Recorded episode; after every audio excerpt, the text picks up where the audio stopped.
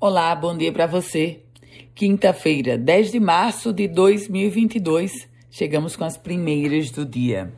E os grandes shoppings de Natal já deixaram de cobrar o uso da máscara dos seus clientes.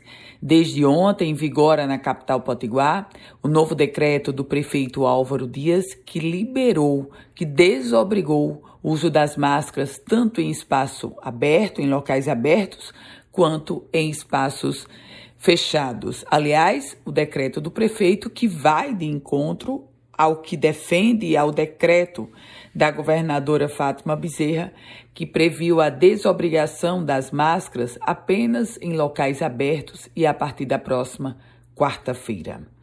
Falando de casos de polícia, porque ano passado cerca de 100 veículos locados foram apropriados de forma indevida no Rio Grande do Norte. Esse número representa um crescimento de 150% quando comparado aos registros de 2020.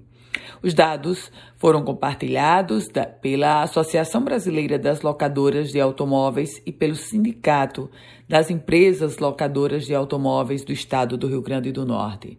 A estimativa é de que mais de 11 mil locadoras ativas no país enfrentam pelo menos 10 mil tentativas de apropriação indébita por ano. Por falar em polícia, as entidades que representam os policiais civis e a equipe do governo do estado estão agora construindo uma proposta com entendimento de uma resolução para aquele problema do adicional por tempo de serviço da categoria, um benefício que, na visão do Ministério Público, é legal e o que a categoria quer agora é criar um benefício que substitua esse. O acordo final deverá ser assinado amanhã, sexta-feira. O Departamento Estadual de Trânsito, o DETRAN, informou que a prova teórica de habilitação de condutores agendada para a sede do órgão foi suspensa. Os usuários que estavam agendados devem procurar as unidades do DETRAN, do Via Direta, ou da Central do Cidadão da Zona Norte. Esse fato acontece depois que foi registrado um princípio de incêndio na sala de credenciamento do Centro de Formação de Condutores na sede do DETRAN em Natal.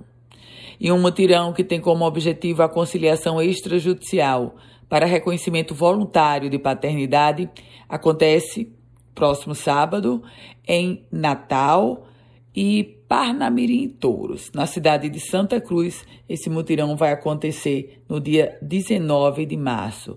Tudo isso faz parte do projeto Meu Pai Tem Nome. Com as primeiras notícias do dia, Ana Ruth Dantas, desejando a você um ótimo e produtivo dia. Quer compartilhar esse boletim? Fique à vontade. Quer começar a receber esse boletim? Então, manda uma mensagem para o meu WhatsApp, no 987 16 8787. A você, um produtivo dia.